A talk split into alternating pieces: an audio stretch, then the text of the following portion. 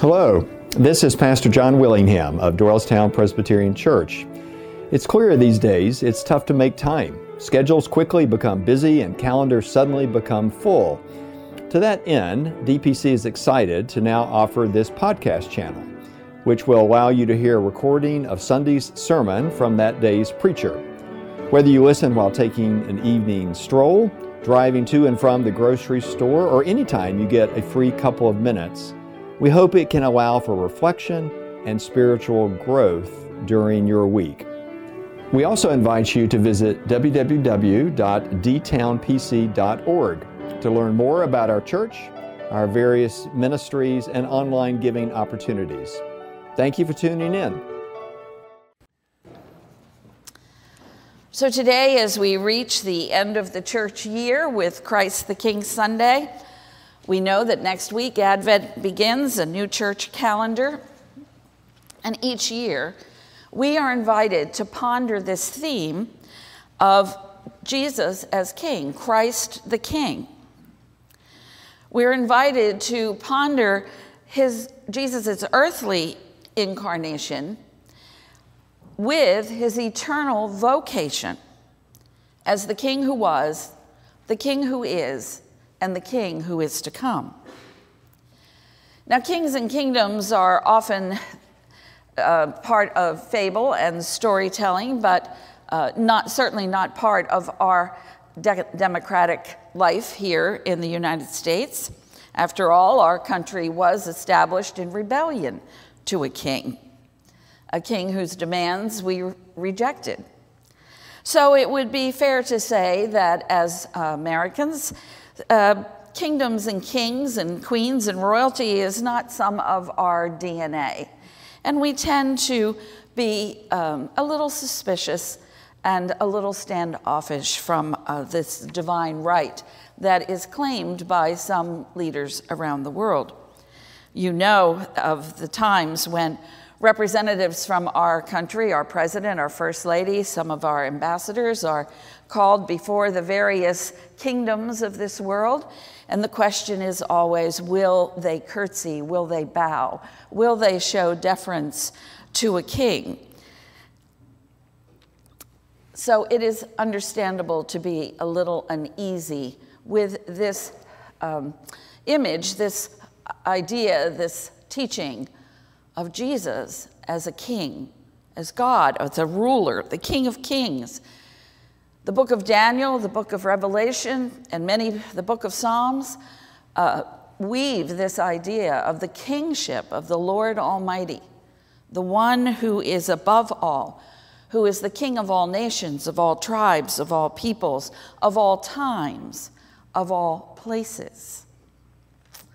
Each Sunday, as we come to worship, with the events of our lives, that, of our community, of our world, swirling in our minds and our hearts, we can be challenged to understand how does this image of Jesus as king, how does this promise of his return as victorious ruler, how does it affect what I'm dealing with, what you're dealing with today, here in the now. The theme of God the Almighty as a Messiah, King, that Jesus had come to establish a kingdom is woven throughout the text, throughout the Bible. And the, there is a complexity in this image the complexity of the one who was, the eternal nature of God, of Christ in God, the eternal nature of Christ as the authority, the present understanding of Christ in human time and space, in his humanity, and the promise of the scripture that Christ will come again, and this time come as the king, as the one who will reign and who will be, make all nations and all peoples subject to his rule. There is a completeness in this understanding of all time and eternity, of all space, of all things being under the lordship and the ruler, the ruling of God and Christ the King. But it is often difficult to integrate into where we are right now, in this place, in this time. It's very interesting that when Jesus was on earth, he never claimed the kingship, a kingship for himself. Rather, he talked of the kingdom and what did it mean to be part of that kingdom. Now, if we take a few minutes to reflect on the reading from the book of Daniel, you remember that during the spring and summer we did a series on Daniel on the first six chapters, and our reading today is from the seventh chapter. And this is where the book of Daniel becomes what I might say is a little daunting. Recently, there was another church in the area that was doing a, a, study on the book of Daniel, and on the banner outside of their church, they proclaimed Daniel, Understanding Biblical Prophecy.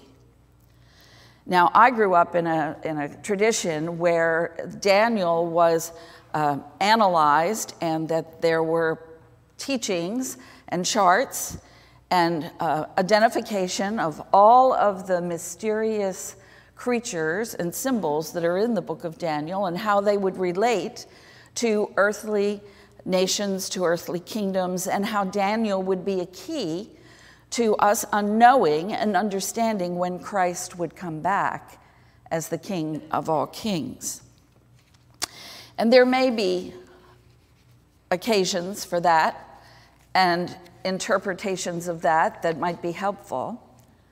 But I want to say, in my understanding of Daniel, maybe the Daniel for Dummies edition, is that Daniel's visions and vision is about the one eternal kingdom, the one kingdom that will be forever.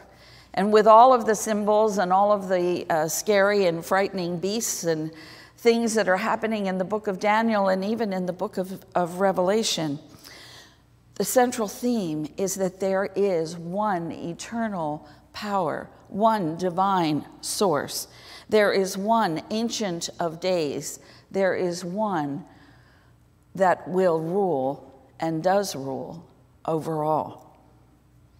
What's unique about Daniel is that nowhere else in the Old Testament is there a vision of this heavenly throne room where a human being is part of the, of the vision. And so in Daniel, Daniel says that one, like a human being, is given the throne and given dominion. This vision of, Dan, of Daniel's was disturbing to him.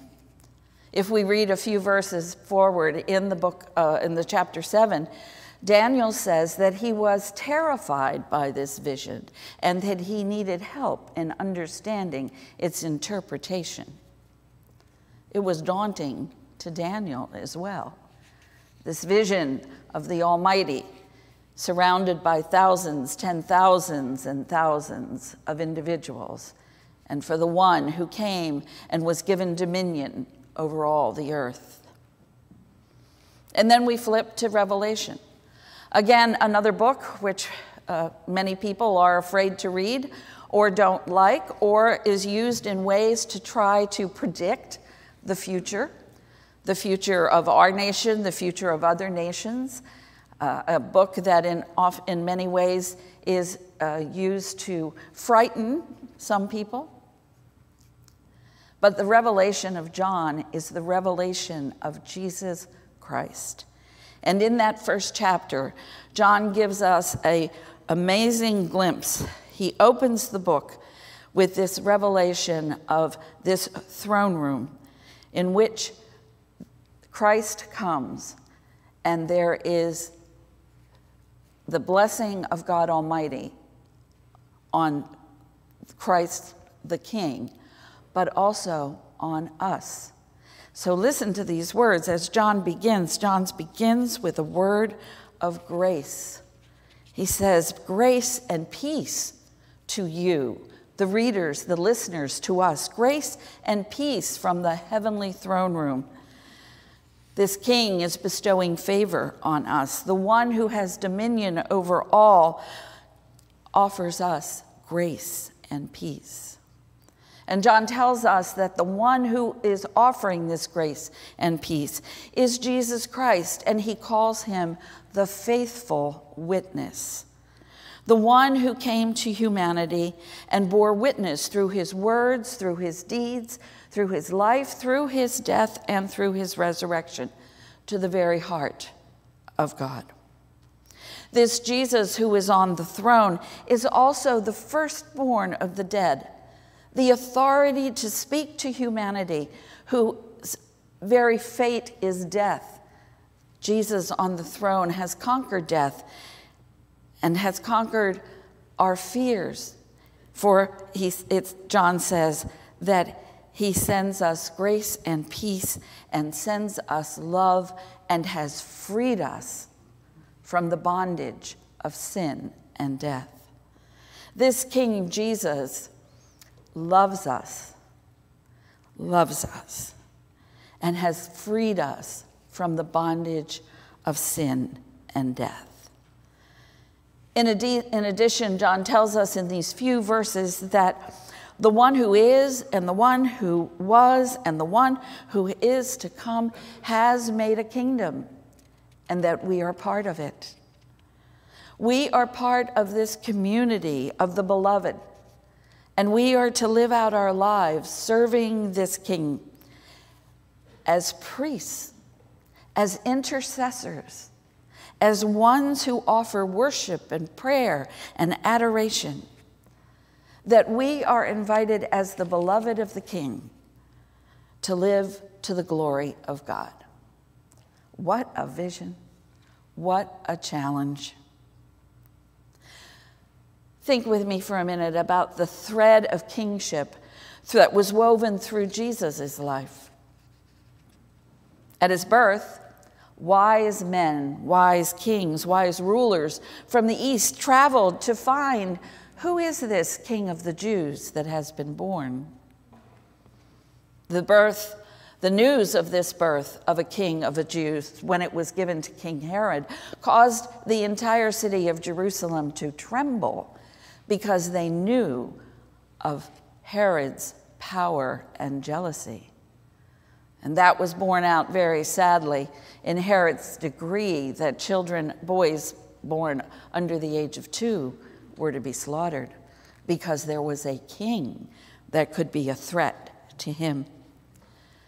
During Jesus' lifetimes, crowds followed him and wanted to make him their king. And the text tells us that he slipped away, that he eluded them, that he would not permit them to make him their king. And of course, we know when he was brought before Pilate, the accusation was that he was claiming to be a king, that he was claiming to be a rival of the Roman authorities. And even in the epitaph across, uh, on the top of the cross, Pilate wrote with irony and some sarcasm, proclaiming that Jesus was the king of the Jews. And yet, Jesus never proclaimed himself a king, but always talked about his kingdom.